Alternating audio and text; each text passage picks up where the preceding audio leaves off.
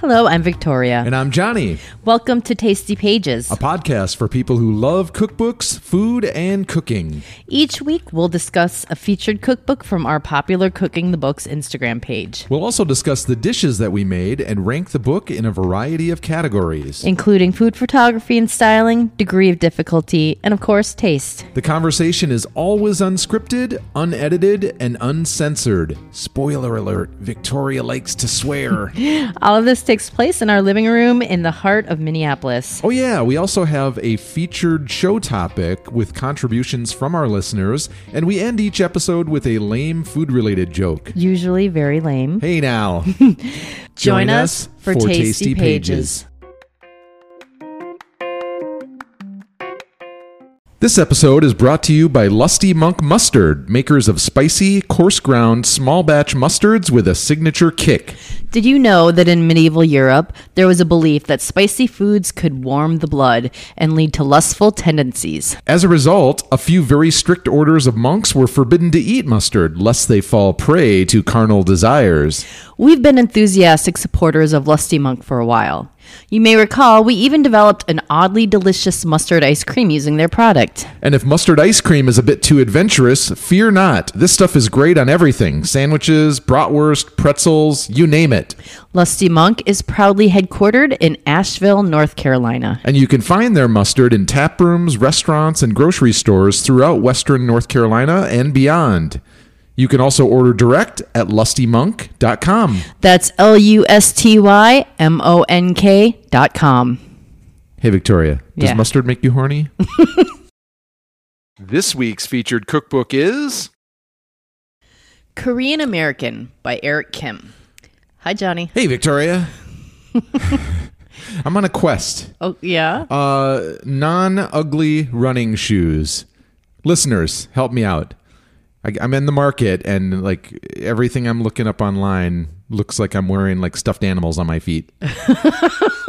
Or like deflated footballs. or, Not a fan. yeah. And and then if they're like cool looking, like kind of kicks, as the Brits would say, then they're not really uh, designed for running. Yeah. And then I'm got like you know shin splints. So do I guess my concern is my my dilemma is uh, ugly shoes, but ideal for running, or like shin splints and uh, fucked up ankles, but I'm but I look cool. Can't you just go for like some uh, vintage inspired uh, Tigers or New Balance? Ooh, how about I just get some vintage ones, like a, an old dusty box that someone had in a in a shop room that they were they were like unsold, but they're from the '80s or something. Well, yeah, you'll be paying a lot of money for those. All right. Well, welcome to episode 72 of Tasty Pages, a podcast from Cooking the Books. If you visit our website, which is uh, wecookbooks.com, you'll see a store tab that will direct you to our amazon.com affiliate page. And we've got a few lists there that we've curated kitchen essentials for home cooks, cookbooks, food photography and styling equipment, and fun food finds. You can make a purchase from any of those lists. It won't cost you anything more. We'll get a little something in return. Uh, it's a great way that you can support what we're doing here, and uh, thank you for that. Oh, do you know uh, today is National Sweatpants Day? In our house, it is. is it really? No, but I think I think for most Americans, especially these past two years, like every day has been National Sweatpants Day. Well, it's funny because I didn't own a pair of sweatpants up until a couple months ago, and now I absolutely love them. But Did you redeem your uh, Marlboro miles? no, Camel Bucks? but it's funny because Virginia Slims vouchers? would you shut up? One of the pairs of sweatpants already has some kind of mystery stain on the front. yeah, I don't know anything about that. oh, that's not what you're talking about. Okay, never mind. But you know, it's sweatpants, so I feel like Oh, I'm sure there are probably some uh, sweatpants that they sell in some that are pre-stained. yeah, like a Brooklyn boutique, some bespoke Brooklyn boutique, and they probably have stains on them. They're charging five hundred dollars Yep. for them. If you had a bunch of Marlboro miles to redeem, what would you get? Would you would you get like the racing jacket? The Oh, fanny that you'd ha- you'd have to smoke a lot of Marlboros to get the to get the racing jacket. I, I had my eyes set on the respirator for the for the emphysema that I would get. To get the Marlboro branded respirator. Wouldn't that be funny? Yeah. oh, hey, did, I, I forgot to. I wanted to share with the listeners. I uh, I found an envelope in our building on the way out to uh, the parking garage, and it contained uh, two dollars. It's American U.S. dollars, hard cold cash, and then a bunch of uh, lottery tickets that they had purchased, like Powerball numbers and stuff. And uh, there must have been like forty dollars worth of like lottery tickets there, but no no receipt or name or anything like that. So don't you know? Don't think I was like you know being a dick and not trying to return it to its rightful owner. And the, and the building we live in is attached to a hospital, so I mean there's like literally Oh, there are so many people coming and going. throughout the day, and the and the DMV the driver services center is like down in the main floor of the building too. So like there's a steady stream of people coming and going. Who knows who it belonged to? Yeah. So I, I kept it, and then I, I looked up the numbers, and I, I think we won a total of nine dollars between the forty dollars that this other person spent Oh, What a before windfall! they before they lost. Yeah. So On- you know, pick out your uh, next car. That you're Oh, okay. Okay. I'll be sure to do that. Um. Let's tell them what we're drinking. Oh yeah. What's what's what's this cocktail that you? No no no margaritas this time. No. We're out of tequila. so So taking a, a, a break from the margs. there was this coffee shop in our neighborhood that we used to go to that would sell a dirty chai, which is chai with an espresso shot. So I kind of took inspiration from that, and I have bourbon, chai, and espresso in here. It's delicious. It is delicious. Cheers. Cheers. Uh, oh, I wanted to also mention that I, I won't name names, but uh, we, we we got a new follower on on Instagram, and you know when people follow us, I'll usually check out their accounts and see what what they're all about, and as long as it's not um, their feed is not pictures of their ugly baby, or I'll, their I'll usually follow yeah. them back. Or their name is like Hot for You, Hot Sex 2015. No, those are the accounts I wish would follow us, but uh, sadly, none of them do. Uh, but then I started scrolling through the feed, and I re- and I was like, "Oh, this is kind of a beautiful feed." And then I realized that they had taken two of our recent posts and stole the not only the photos but the the content, the text that I wrote. That I that I spent you know so much time crafting, um, and you just posted it as if it was their own. No credit given to us at all. Like didn't tag us. Just, well, and also they didn't have a lot of posts. It was a fairly, it looked like a fairly new correct. uh, account. Yes. And then they had also stolen uh, content from an actual like professional food photographer. yeah, because I, I figured, well, if they did it to us, these other photos that are within their feed must belong to someone else. And so I just, I did my my sleuth uh, detective work. I I just went to like all the accounts they were following, and it was like a hundred people or something. And it was like the very first uh, account that popped up at the top of the list was this food photographer who had these gorgeous photos, and I started matching them up to like all these other posts. So I, I sent them a DM and was like, "Hey, just a heads up, this person's stealing your content and claiming it as their own." And uh, I feel so victimized. I'm sorry. I mean, I'm gonna have to. I'm gonna have to do something. they did. They did. They did uh, remove our photos. They from did. There. So Ooh, we got a show recommendation. yes. Uh, we just completed watching the uh, first season of the series The Gilded Age, which is on HBO Max. Oh, it's so and- good. Although not strictly about food, I felt it was worth mentioning because food plays a very prominent role within the series. There's there's lots of scenes in the episodes where you know the the goings on behind the scenes in the in the, in the kitchen, of the mansion. So let's see how would we describe this? So it, it uh, the name if that doesn't give it away it's like 19th century upper east side new york It's like the time of the robber barons, like Yes. the Astors and Rockefellers. and you have and, and I, I love the, this article that we were, will reference in a second they they describe this uh, it, it- there's a few different families that are kind of the focus so there's like the russell family which is uh, described as new money New money. interlopers carpetbaggers so so the the husband is a you know robber, robber baron as you said and and they've got this like like newly acquired wealth, and then they're mingling in high society with like the Van Rhijn family, which is like old money from from England. Uh, it just you know the and the the new money people are trying to break into the society circles. They're they're firmly looked down upon. yes, they are. And okay, other than talking about the food, the costuming Yes. is insane. If you're a fan of fashion and, and like costumes for like movies and television, like, historical is- fashion, Yes. oh, yeah, beautiful. uh, very opulent. Mm-hmm. Uh, it, it- it's a lot of eye candy, and um, I'll I'll link this article from Vulture.com in the show notes. But uh, they had a great article that kind of relates to one scene, and, and I'll try not to spoil it too much. But if you haven't seen it, uh, spoiler alert. The new money Russell family, Bertha Russell, the matriarch of the family, is uh, hosting a, a dinner party in an effort to like break into this upper east, upper crust East Side high society, and she invites all the prominent fixtures in that social circle and hardly anyone shows up. And they created this elaborate tablescape of food which was just like overflowing with a bounty of different things including uh 50 to 60 lobsters there was i saw some croquembouche on there there was some meat pies. Yes, uh, cakes, Mm-hmm. and then they kind of like within there just put like all kinds of like leaves and foliage. It looked beautiful. It was a beautiful. It was a, a literal mountain of food. Yes. And the team behind creating that was interviewed for this Vulture article.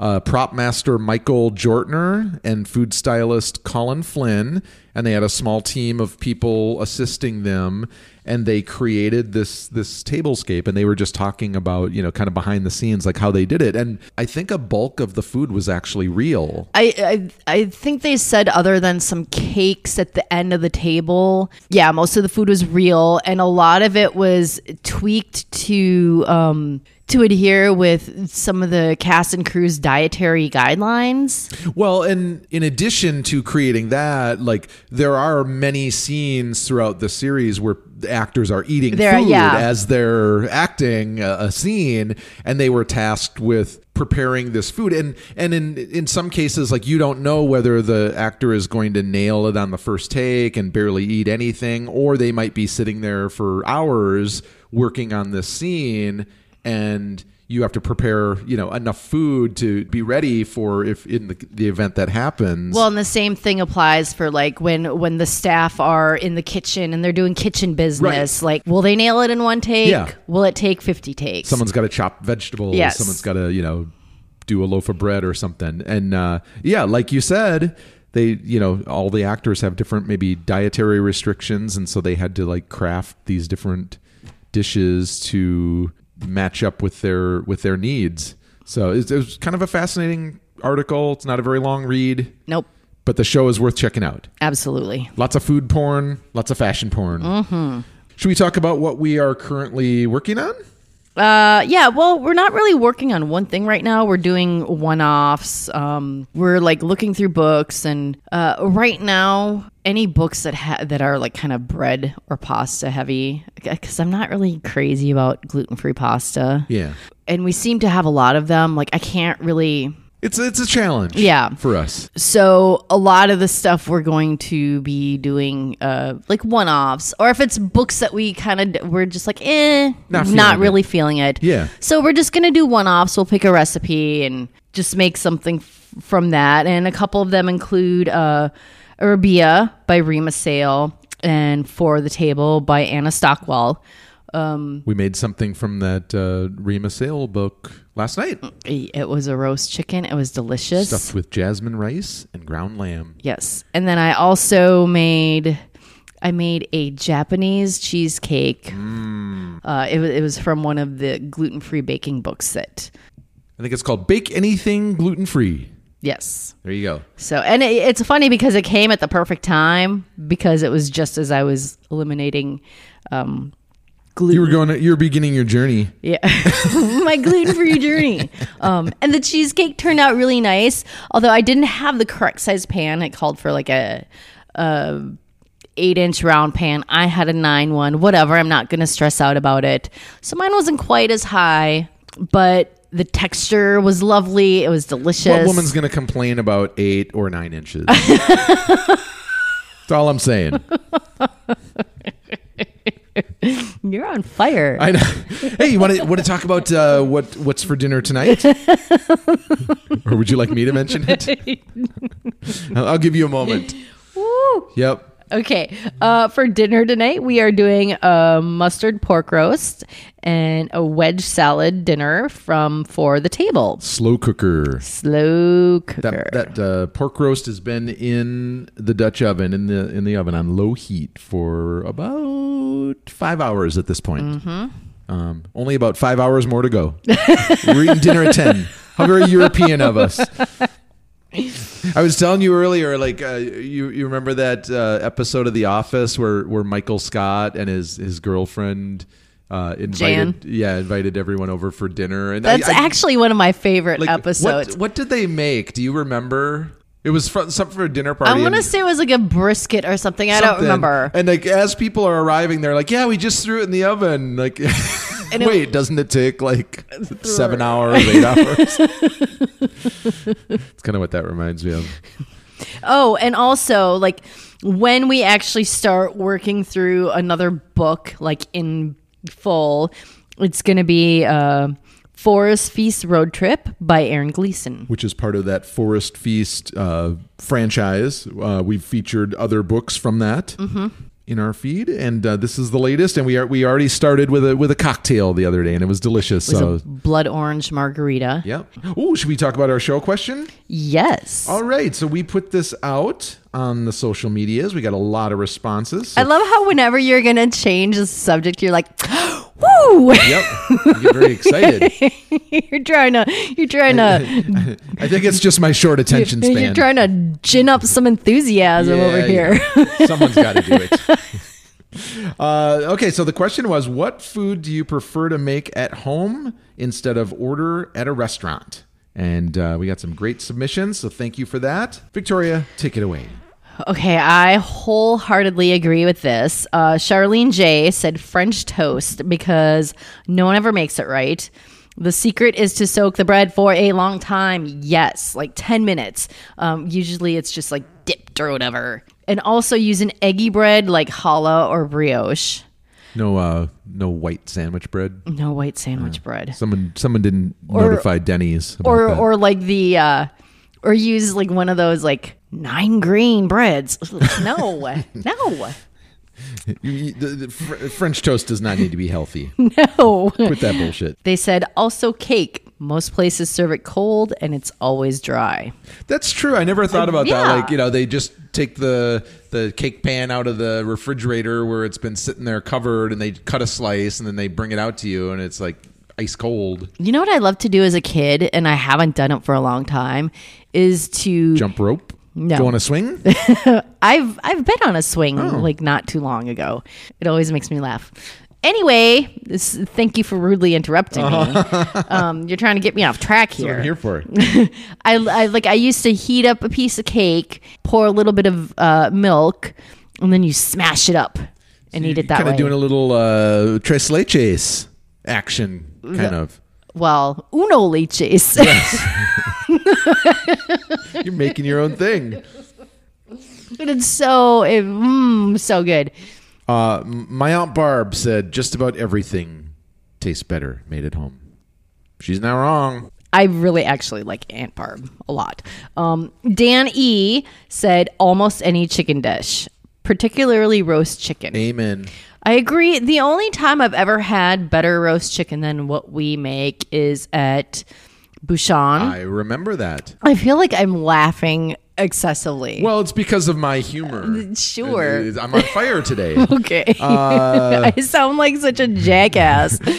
Tim W said burritos. My wife makes the best burritos ever. I don't know, man. I'm I'm kind of a big fan of uh, going to a taqueria and Oh, get some hell burritos, yes. especially when they like grill them on a flat top or something. Yes, and it gets like the outside gets a little crunchy. I don't know if I can replicate that at home. Mikey B said, I like how I just call him Mikey B. Yep. Um, spaghetti with meat sauce. Yeah, I don't think spaghetti is something I would order at a restaurant. Absolutely not. Yeah, and I can and I can understand how like if you kind of labor over the the the Sunday gravy, as as some people would say, uh, and and and kind of build it up from there. That that it, that'd be hard to replicate Yeah. in a restaurant. At six Asivo said shawarma and kebabs. I don't know, man. Same thing with the burritos. Like you go into a place and they've got like the rotating spit and all that juice dripping down from that lamb, and they're shaving off. Yes. thing. Like I, I can't do that at home. Mm, I don't have a big spit. Maybe, maybe I could like take a record player and like tinker with the electronics so that it goes at a really slow speed and then we could like rig up something so that you know we we can have our own little like rotisserie spit thing going on Are we gonna How- make an how open? about- are we gonna make an open flame Yes, in of here? course. Okay, that's how pretty about that safe. how, how does that idea grab you that, seems, that seems like a great idea it right doesn't, doesn't seem all that safe. I'm sorry to say. uh, Chelsea Lizette said panes con pavo, which is a Salvadorian sandwich, and its name literally means turkey bread. It's- it sounds a lot better than saying turkey bread Let's go get some turkey bread. Turkey bread sounds like something that you would go and order somewhere. um, at Cookbook Destination said salad, and uh, yeah, I have to agree. Like, I mean, I'll order a salad from time to time at a restaurant, but I think if I were to make one at home, I could probably whip up one to my very specific tastes and, and liking better than like a restaurant could. So I get it. Um, at what Alexis cooked, uh, said the fresh spring rolls I make at home are always better than takeout. Ooh, Yeah, challenge accepted. that's Like, some when- when's skill. our invite? Yeah, right. because uh, I don't know. That's another thing that I, I don't know if I could co-sign on. At Linda Hartlob said meatloaf. Okay, I could see that too. Totally. yeah, I, you're not a big fan of meatloaf though, I'm not. which is unfortunate because like I, I kind of like it from time to time. I know, and we have a recipe that ha- that like has lots of mustard You know, and it's got it's- mustard and bacon on top. Hmm. Hmm. maybe we should make it. Okay. Ooh, I'm going to jump at this opportunity because this doesn't come along more than like a few a few years. It's it's like uh We haven't made it in a long time. we have Okay, not. challenge this week. You're making that. I- You are making some meatloaf. I could make this while you're at your pottery class, and you could come home to delicious smells in the condo and a meatloaf ready for you on the table. what are you gonna make with it? Uh, d- nothing. No, We're I just thi- having meatloaf. Nope. I think you need to do mashed potatoes. Okay. Oh, Um, and then on the topic of meatloaf, Uh, at, give- Gimme Meatloaf, our friend Annie, Hi, Annie. she said barbecue. barbecue. Yeah. We've had barbecue at their place. Uh, because they had a party once and they had the smoker going and the grill going and it was delicious and it makes me so sad that you don't have the smoker anymore. I know. Oh, Um, at Maxwell Gregory 2018 said soup. Yeah, and see, that's not something I would order at a restaurant either. So I, I unless get it's it. French onion soup. there you go. I love French onion soup. What'd you have for your picks? Okay, so the first one is kind of a conundrum for me. I know what you're going to say. Fried chicken, Yes. because because that's on my list as well. because I feel like often we, a lot of fried chicken we've had from places is really bland. And I or just kind of underwhelming. yeah. Uh, we we had some not too long ago, and they actually, uh, when you get takeout from from this place, they they put the chicken in a bucket similar to what you'd get from like KFC. But the problem is, like with that lid on there, by the time you get home, that chicken is kind of steamed inside, and so the skin is no longer crisp. It's like kind of soggy. Yeah. So like that that's the kind of stuff that I'm unfortunately accustomed to getting at restaurants is like something that's just kind of underwhelming because it's just not quite right. Yeah. Um Well, anyway, and, like- continue. Like when I make it, like I'll soak it in buttermilk that's loaded up with spices and and then like I I'll also um, put a ton of spices in the flour mixture, Which as no one you ever should. does. Right? What else you got on your list? Uh, chili. Oh yeah, Yeah. It's been speaking of things we haven't had in a long time. I know. Um, I feel like chili is always loaded with so many beans. I was gonna say I can understand why you would have that on your list because you're you're kind of bean phobic. Mm-hmm. Yeah. When it comes to And- chili. as far as seasoning goes, like I like it like more smoky hot than like hot hot. And some places like chili is not hot. It's like not spicy at all. So is is it Texas chili that doesn't have the beans? Mm-hmm. Is that the style of chili? Okay. All right. So I'm firmly in Texas chili camp. Eh, you know what? And salads too. Like Sure. I'm I'm super particular about dressing. Yes. Like when we make dressing, we don't use the uh, three to one ratio. And anyone that follows us for any length of time knows your feelings about ranch Yes, and I hate ranch dressing. and Thousand Island for that matter. Yes, and uh, like I would prefer. I hate when when salads are like pre-dressed. Do you think you would like Thousand and One Island better? Or Prob- same, no, same? probably Okay. not. Just checking. Um. So yeah, I, I'm. I like need. It's one of those weird, like weird, like. uh I have. I've like. I honestly have to say, it's one of those weird, like eating disorder control hang-ons. See, now you can't do croutons either. So you I know. can't have those in the salad. Yeah. So, All right. uh, what about you? Uh, fried chicken, as we've discussed. Barbecue. So, like back when we had our house, and I had the ability to, you know, labor over a smoker all day, and and you know, tend to it, throw our our ribs on. Those are some of the best ribs and the best barbecue that I've ever had. And also, you know what I love to do? I love to go down and stand in front of the smoker and just Yes. let this, Kind of like campfire. just let the, just, and then I wouldn't take a shower the next day. I'd be like, I smell like smoke. I love it. Yeah. It's the best kind of smoke. Yep. And uh, on a related note, bacon. Like, like when I could smoke, we you know we would go through this process of curing and smoking our own bacon, which would take you know from start to finish uh, about ten days, fourteen days, and um, Man. we would buy like giant slabs of, of pork belly with the skin on and and and you know do the whole curing thing and make our bacon. And then we would portion it out into like half pound portions freeze them and then we just always had home smoked bacon on hand. You know what we need to do? I realize we don't have, put a smoker in the uh, condo? N- no, I don't think that's wise. okay. Um maybe do it on a smaller scale but like cure some pork belly here and then go use your brother's smoker. Sure. And then he gets some free bacon for the trouble and we get to spend time with the girls. Yeah it's kind of like that that phrase uh, hey brother can you spare a smoker it's, i'm not sure that i know that one yeah it's pretty popular okay All right, should we talk about this book? finally All right, Korean American. It's, it's not the the destination; it's the journey. Right Uh, Korean American. So uh, this book has been receiving a lot of well deserved love online. We knew exactly upon paging through it that we'd be featuring it, and it didn't take long for us to get started. Um, it's written by Eric Kim, who, among other things, was a staff writer at the New York Times. So he's kind of coming at this from writing background. And uh, as a result the pages are filled with it's kind of a memoir. personal essays. Yes, the writing is very very good. As and and lengthy and, Mm-hmm. and prominent in in- you know so it, it's it's almost like a cookbook written by a writer rather than by like a chef or, Yes.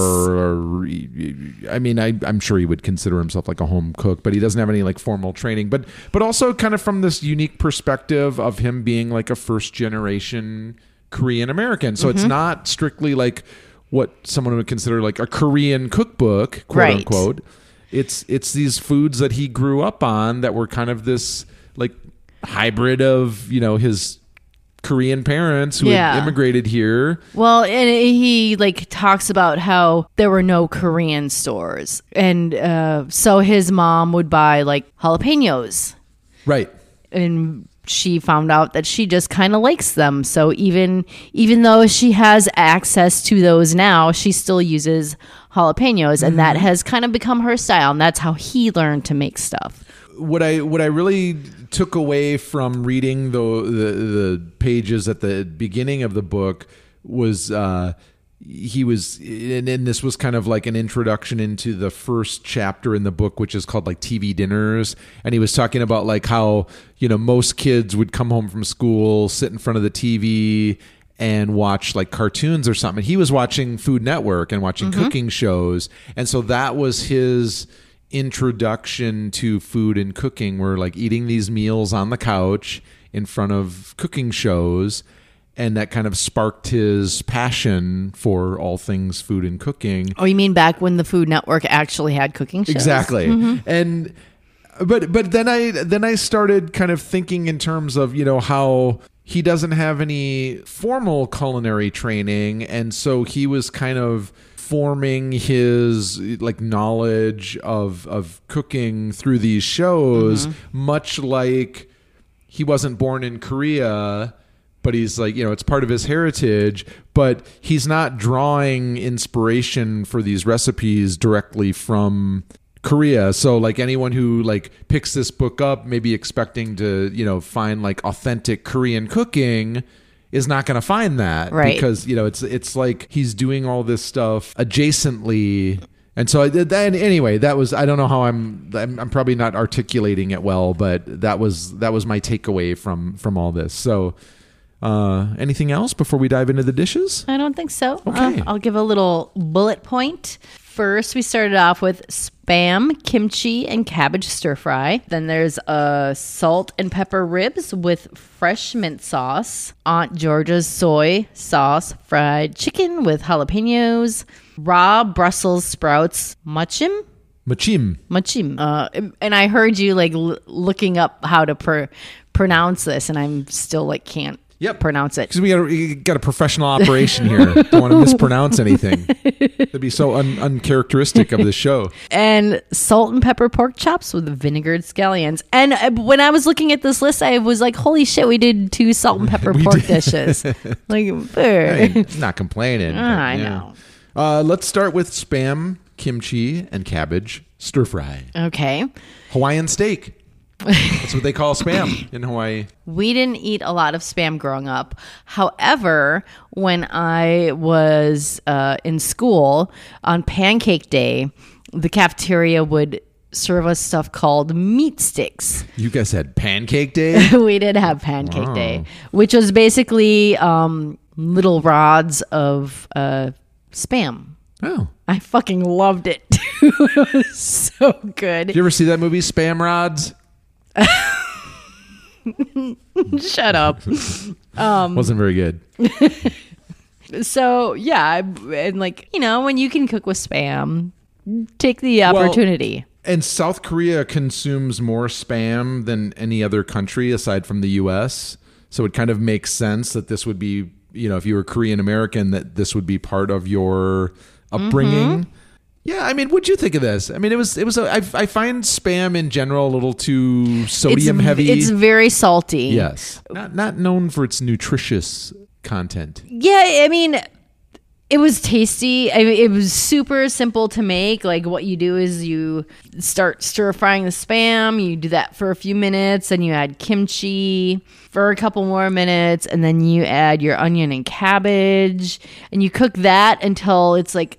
And it's- I believe you picked this dish out of the I book, did. which is funny because this is normally the kind of thing that I would like pick. You'd be like, to- "Oh, to be spam! Let's do it." And so, to my surprise, I think you went through this book first and Mm-hmm. started marking up pages, and this was one of your choices, and I wasn't going to argue with it. yeah. Before you so rudely, no, just I'm kidding. I'm doing a lot of rudely interrupting this episode. Oh no, Uh, I'm eating alone tonight. you can go have dinner in the bedroom. I'm gonna go cry in the corner and eat my uh, my slow cooked pork. So uh, all like the veggies get cooked till they're like not raw, but they're still nice and crunchy. I liked it. It was very like uh, spam is very salty, and it's a very very simple dish. And I get how like It'd be a good drunk food, honestly, because you want something super easy. Sure. Like if you have some like leftover rice Yeah. in the fridge, Totally. you just whip that up. like a Sunday morning like hangover meal Yes. or or like a late night like Saturday night you're just about ready to pass out yeah, you you've you've fallen asleep on the couch uh, with din- diners drive-ins and dives playing on the TV and you wake up with the dog licking your face and you decide you're hungry and you're going to throw something together before you go to bed sure, right? That- Sure. That's quite the elaborate scenario that I created there. yes. What, what, what should we talk about next? Salt and pepper ribs? Uh, fresh, this was a twofer. It was, it was, um, because there was one that we okay. So we did, um, we did salt and pepper ribs with a fresh mint sauce, and then Gochujang. I'm there for you. See? that was perfect. it was supposed to be zucchini with. Sounded just like you, too. It did. It was supposed to be zucchini with fried scallions, but we were like, we're gonna do it with broccoli, I think it was broccolini. broccolini. Yeah. and that's why we didn't like feature it as a thing on its own because Yeah. we we just like use the sauce and put it on a different Mm-hmm. uh, on a different vegetable. I mean, it was delicious. I'm, I, I, I make no apologies for uh, subbing out the broccolini. No. Anything else to say about this dish? Well, okay, so the ribs, we use baby back ribs. Mm-hmm. They get coated with a lot of salt and pepper, and then they get baked. And then they're served with a really nice, like zesty mint sauce, Mm-hmm. which has mint and vinegar and sugar. We were supposed to garnish the dish with additional mint. And we forgot, Yeah. There might have been wine involved. probably. Didn't make it onto the plate. And I really, lo- I really, lo- I, the mint sauce was like a nice surprise for me. I thought it was Yeah. lovely and bright and Just what that dish needed. Absolutely. Um, and then for the broccoli, the the sauce was gochujang. Uh, so- Gochujang. oh, it was good. No, and I I'm think- like, jang. No, you said it I'm right. like, I'm like giving it a hard A. Uh, I'm like so stressed out about saying it. Uh, gives you anxiety, totally. You're oh having, my like, god. like pronunciation and anxiety. I know. We use tamari instead of soy sauce, Yeah. Uh, brown sugar, sesame oil, and some grated garlic. And then that gets topped off with some sliced fried scallions. They make stuff in the stores now that they market as gluten-free soy sauce, probably because like the average shopper does not know what tamari is, Mm-hmm. and so they just you know you, you just label it as gluten-free soy sauce, and it flies off the shelf. Mm-hmm. Yep. I mean, th- these these were great. I mean, I felt like we we had a lot of meat for this for this. Uh, well, and then we did the salad book right after this because we we are like, needed we, to. we It- need a break. yes, and so uh, be forewarned. This is not uh, what anyone would consider like a, a plant based uh, cookbook, and and we really had to like embrace the meats for Um, this one. Eric did actually very consciously put in a vegetable section instead of doing wasn't it instead of doing a Korean barbecue. Yes, and yeah, I we'll we'll talk about that in a second. But yeah, that I mean, because like he didn't want this to be the stereotypical, like you know, that's probably one of the first things that people's minds go to when they think of like Korean cooking or a Korean cookbook, and he didn't want it to be like another Korean barbecue cookbook kind of mm-hmm. thing. So that leads us into Aunt George's soy sauce fried chicken with jalapenos, and you could a fried chicken you can actually eat. Yes. That's gluten free. yes, uh, it was coated with potato starch rather than traditional flour. Mm-hmm. This got double fried. Double fried. double fried and then at the end it was coated in this sauce which was um, brown sugar soy and jalapeno it was so delightfully crispy Um, Unfortunately, it made a complete mess of our kitchen. I, ser- I seriously felt traumatized when we were all done and i was just looking at the grease and i was like okay gotta break out the degreaser Oh my god. And we had just cleaned our kitchen Yeah. too. And so I was like, I'm I just have to re-clean this whole entire area. It looked like one of those like EPA disaster areas, Oh, like my you know, an God. oil spill or something. It, it was, it, it, it, yeah. Be forewarned. I mean, I I'm glad we made this dish. It was delicious as fuck. Although, But boy. you know what? We, we're kind of dummies because we probably we did it in a cast iron skillet. We probably could have done it in the cast iron Dutch oven. I True. think I think that would have minimized some of the splats. You are probably correct. It was delicious. Yes. and I was craving fried chicken at the time, so Yeah, like every six months or so, we just have to like be reminded of why we don't make fried chicken more often at home because uh, Mm-hmm. well, and it's funny because I've been thinking about like I've been thinking about it again too. I'm like, oh, I really well, uh, being gluten free, it kind of rules out most fried chicken that you would order Mm, right, at a restaurant. Or something. So absolutely. you, you, you might have to do it out of necessity. yeah. All right, let's move on to raw Brussels sprout machim. I believe is how you pronounce it. Yes. So this recipe is traditionally made with fruit, and machim means to season or mixed. But this was like an alternative recipe to the fruit, uh, and it's just like shaved Brussels sprouts. They're dressed Yeah. with vinegar, garlic, sesame oil, and gochugaru. Gochugaru. Yes, that. And most and like most of the time, I feel like when we make a Brussels sprout Wait. dish, it's like yeah, but yeah. also fish sauce and sugar. Oh yeah, sorry. Sorry. Finish your thought. Stop stepping on me. Yeah, I know. With Brussels sprouts, I feel like most of the time we're roasting them Mm-hmm. as the preparation, and so this was kind of a, a nice thing where you just keep them raw, shave them, mix them in with all this yummy stuff. They were good. Mm-hmm. Yeah.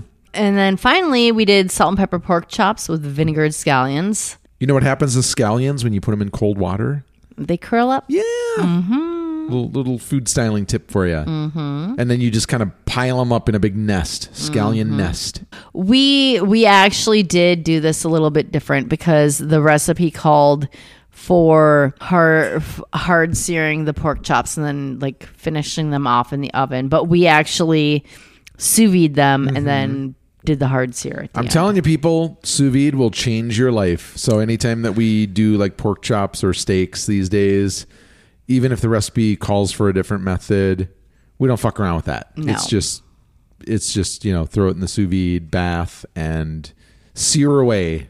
Um, and I love pork chops because it's it's like a leaner cut of meat. Um, it used to be cheaper, but now like meat prices are insane. Yes, kind of a. a, a I guess I wouldn't say recent discovery at this point because we've been eating them for like a decade, but our, our our initial exposure to pork chops back in the day was like the thin So they were super thin. They're like an eighth of an inch. Yep. And they were just like cooked, you know, overcooked until dry and sawdusty. They were like, oh, it was like it, was like if you um bit into like press board. yeah. And so as a result, we both kind of just thought we didn't like pork chops. And then it was, I remember, remember when we had like the bone in, thick cut pork chop, it was like a revelation. So the scallions, um, they get fried, and they get a sauce that's uh, gochugaru, brown sugar, salt and pepper, some rice wine vinegar, and then there's also a dipping sauce for the pork chops that is brown sugar and sesame oil and salt and pepper. Yeah. This was great. Mm-hmm. Anything else? I don't think so. Let's move on to our rankings. Uh, before we do so, we've got a critical Amazon review to discuss. And this one comes from Grace. You want me to do it? sure. All right. She gives it two out of five stars. And she says, uh, meh, shoulder shrug. I'm confused by this book. Garnishing with dried seaweed or drizzling sesame oil doesn't make it Korean, quote unquote. Unfortunately, that's as Korean as some of these recipes get. Uh, seems more like a storybook of his life and childhood nostalgic foods. I was hoping for more everyday cookable Korean American recipes. Uh, American was kind of in like parentheses, but um, I don't know. I, I feel like maybe she was like misinformed that this was going to be like some kind of authentic Korean cookbook or something, Right. Which is not. And I don't especially feel like there were a lot of recipes that were finished with sesame oil and, and seaweed. right? Like no, and and I mean, in in all fairness to it, I mean that was a two out of five. I think that was the only one. And then I think all the remaining reviews were like four and five star. I mean this this book deserves all the praise that it's been receiving, and uh, there you go. Uh, Let's move on to our rankings: food photography and styling. What'd you have, Victoria? I gave it a 4.5. This the photos have a very very uh to me it's like an 80s aesthetic. It looks like there was to me it looks like there was like this kind of 80s filter put on them, but I appreciate it. Jenny Huang is the photographer. Yes. She's got a gorgeous Instagram worth um, checking out.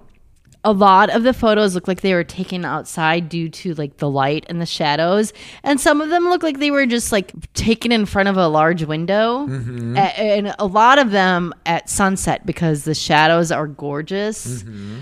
There was no set color palette and there were a lot of photos where the print on the plate was it would be like a flower plate on a checkered tablecloth. Like there were so many dueling patterns. And y- you, you know usually like i feel like a lot of cookbooks are very um Understated. understated. And this was not at all. And it was like lots of strong colors. And Lots of the- pattern. lots of pattern. The backdrops were like tablecloths formica tables blankets. And it had a very vintage like vintage feel from the dinnerware to the glassware.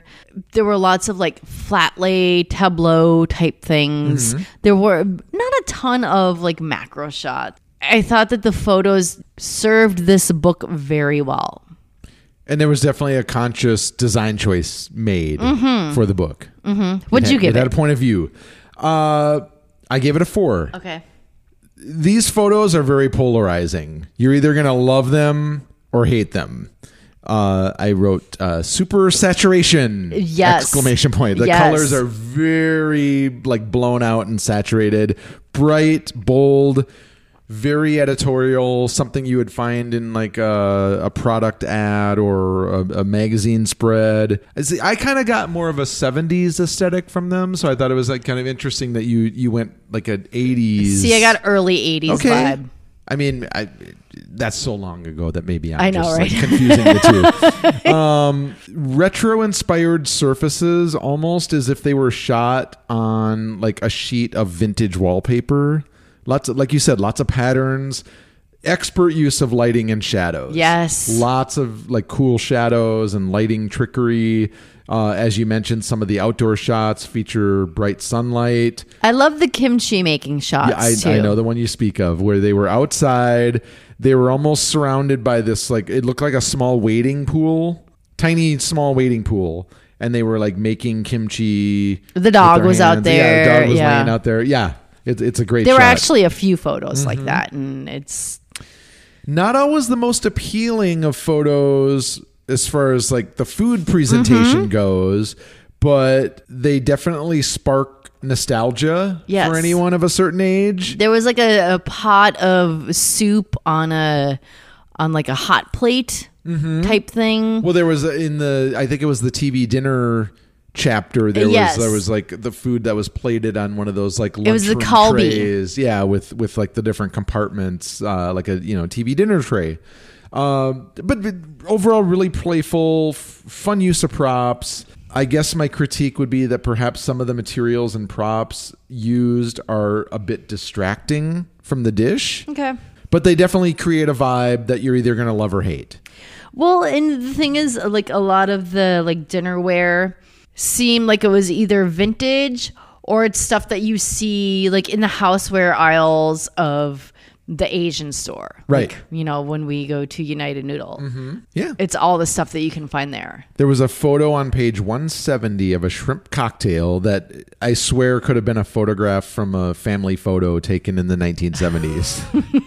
it looked like someone just like plucked that photo out of like someone's photo album and submitted it for the book. But I think that even the cover photo of the book, which is the soy sauce fried chicken, which we made, I think that perfectly alerts you to what you'll find inside. So, I mean, even if you just see the book cover, that's the aesthetic, and um, that's that's what you're gonna expect. Yeah.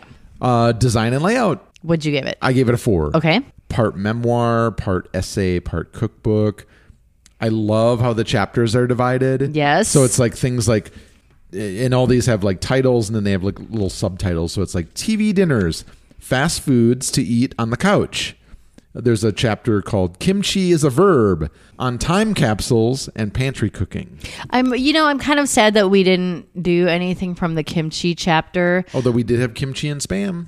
Well, but the thing is like all the recipes call for like shrimp paste, mm-hmm. which I can't use and I do not feel comfortable like making a like trying to come up I mean, I know I know you can like use anchovy paste. Mm-hmm. But personally, I don't feel comfortable trying to do that. Mm-hmm. I, I mean, it would have been I feel you. Yeah.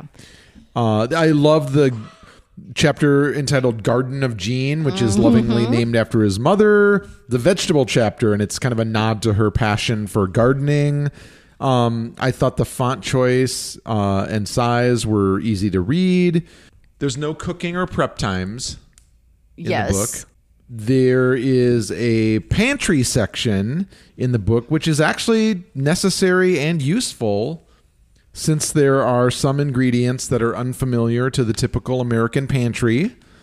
Um, and I think he even mentions in there, we were talking about this in a previous episode, how that pantry section that appears in, in most cookbooks, that obligatory chapter is kind of a throwaway section. And he even mentions that in, in there, like, where it's he just calls like, it the boring pantry section in every cookbook, but more fun. right that no one reads but but you know and he was like do i really have to like be instructed how to open a can of chickpeas Yeah. or something you know but to his credit his pantry section is pretty unique and actually It's really important. It's it's very informative yes too.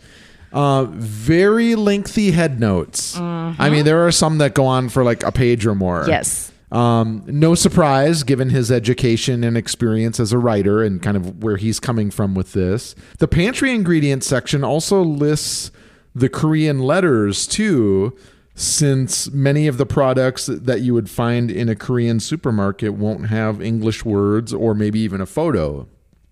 So it helps the reader potentially identify those, which I thought was great. That's pretty helpful. yeah. What'd you give it? I gave it four as well. Um, yeah, you kind of summed up everything I said, uh, or everything. It's because we share the same brain. Yeah, like m- my notes are kind of identical to yours. Did you mention the font? I thought the font was like really nice and dark. Mm-hmm. And a, a nice bold font, easy to read. Because we're old and blind. good font size. Um, we pay attention to things like it's a, it's a good font size. How lame of I us. know. Um, so yeah, I gave it a four as well. Okay. Uh, degree of difficulty. I gave it a 2 Mm-hmm. although I have to say, you know, we didn't do some of the like longer. So I know that like there's like a stew section, Mm-hmm. which requires you to make your own broth. That time is well worth it. That's why it tastes really good, Mm-hmm. and uh, you know, and it's a lot of inactive time. Correct. You just have to like plan accordingly. I didn't think there were any like difficult cooking techniques. The recipes were written very clearly. There was nothing where I was like, wait, how's that again? Mm-hmm. Yeah, I didn't. I think it's a good book for a novice yeah, as well as like a seasoned cook. sure. So yeah, two. What'd you give it? I gave it a two as well. uh, we're thinking alike. Uh, I think this is written by and for home cooks. Mm-hmm. There's no chefy techniques or presentations. Most of the recipes feature less than five steps to complete. My only critique is some of the ingredients may be a challenge to source depending on where you're living because Yes. the- and there are things in there that you may have a dif- difficulty finding and there's no substitutions that are offered Right. just be forewarned that you might have to, you know, make a quick search of the internet to, you know, see how you replace this one specific ingredient. But like you said, nothing is that difficult to make. Paste. What did you give it? I gave it a four. Okay. I don't feel like we needed to make many adjustments to the ingredients. Everything seemed on, and and when we've worked through books previously that are like Asian cuisine. I think just because of some people's preferences, like in the case of like the use of fish sauce or something, there are times when maybe it's a little assertive for our palate. And I didn't feel like we had to really make any adjustments um, with these ingredients to like cater to our personal preferences or anything. Yeah, like, like they were the- pretty spot on. all the they spice levels i really mm-hmm. with that being said My done? one critique is lots of meat. So you know, if, if you're looking for something that's more like plant based, this is probably not the book. The fried chicken was incredible. yes I, it's it's like a book that I would probably hold on to just for that fried chicken recipe. Mm-hmm. Yeah. Um, What'd you have? i gave it a five Okay, like like you said like we didn't have to do any adjust because i feel like sometimes we like you said we have to tweak stuff add a little bit more heat or more salt more pepper whatever I had to knock a, a point off just for that spam because I'm I'm not, I'm not feeling the spam, and I know that's Okay. that's, that's like a, a common it's a ingredient. personal taste level i get it yeah. and I loved everything that we made. And I like the fact that, you know, like as I was mentioning earlier, like in the stew recipe, it's like he's not telling you to add some broth. He's like, you're going to make this broth. Right. And it's worth it. And it's Yeah. delicious. All right. All right. Well, that leads us into our Gastro Obscura, exploring the weird and wonderful culinary traditions, experiences, and ingredients from the book of the same name. What's our destination this week? Okay. Victoria. So this is uh, from Denmark, and it's called Pebersvend. It's a birthday ritual, and it started out uh, 100 years ago because traveling spice salesmen were, That's kind of a lost profession. yes, You don't see many traveling spice. Imagine if someone knocked on your door and was like, "Hey, lady," you want some spices? you'd probably have some other ideas of what they were offering than like some cardamom and and, and majoram. So, traveling spice salesmen were referred to as Pebersvend, uh, which it means pepper companion, and it's because they were never in one Hey, place lady, long enough. Want a pepper companion? Yes, I do. They were never in one place long enough to settle down and marry. And so this tradition actually still occurs today. Usually, when unmarried people turn 25, they're still known as like pepper dudes or pepper maidens. And So this would be kind of like the equivalent in the United States is like a spinster Yes. or like a mm-hmm. bachelor or playboy or something. Okay. So what happens is their friends will tie them to a post. They're given goggles and they get what is called cinnamon. They get doused with cinnamon and sometimes eggs are added to that to make it adhere more. hmm And and then if you're still single by your 30th birthday, it gets ratcheted up a notch Oh no. to pepper. Um, and you can expect to receive uh, at least one pepper grinder as as a gift. Okay. So Man, what happens if someone's like a bachelor at like 50 or 60 or something? right, what are they gonna do? Like, they do something with that pepper grinder. wow. all right, um, if you enjoyed the show, please rank and Hey, wait, if, if you were going through this ritual, what spice would you want them to throw at you? Let's see. What what, what spice would you want to be covered in for this I, for this ritual? I really do. I love cinnamon. Maybe sumac. Oh, okay. Interesting. what about you? Asafoetida. Oh my god, gross! it stinks so bad. It smells like asshole. Yeah, I was just kidding. Okay. Um, yeah, th- you you could do much worse than cinnamon. Yeah. Yeah. All right. So as I was saying, I'm gonna I'm gonna retitle this episode episode 72. Johnny, Johnny interrupts Victoria the entire time. it's gonna be a big. It's gonna be one of our most popular episodes. There you go. if you enjoyed the show, please rank and review us. Uh, you can follow us on our socials. Uh, our Instagram is at we underscore cook underscore books, and our Facebook is at we cook books. All right. I'm gonna rock you with a with a good joke. I I'm doubt gonna, it. I'm gonna lay it on you. I doubt it. All right. Uh, so I don't know if you heard in the news recently about this restaurant that hired a 10 year old chef. Um, sadly, they had to let him go once they discovered that he was having a lot of difficulty reaching the items in the kitchen. You might say the stakes were too high. no. it's so not funny. I made that one up myself. Is- I invested a lot of hard work. Shut up. Did you effort in it. seriously make Kind that of. poorly done, sir? That's all I got. Hey, it's another one I can I can share with my nieces though. I'm trying to build up my my repertoire of kids jokes. Sure. so I, I can like entertain the nieces when I got to hang out with them. Uh huh. Right. So it's, it's another one I can like Do you want them to hate you? put in my pocket. They're gonna be like my my uncle. He was he was a he was a laugh riot. Uh huh. He's a very funny, funny guy. All right. Thanks for listening, everyone. Have a fantastic week. Stay safe. Stay hungry. Oh my god, I gotta pee.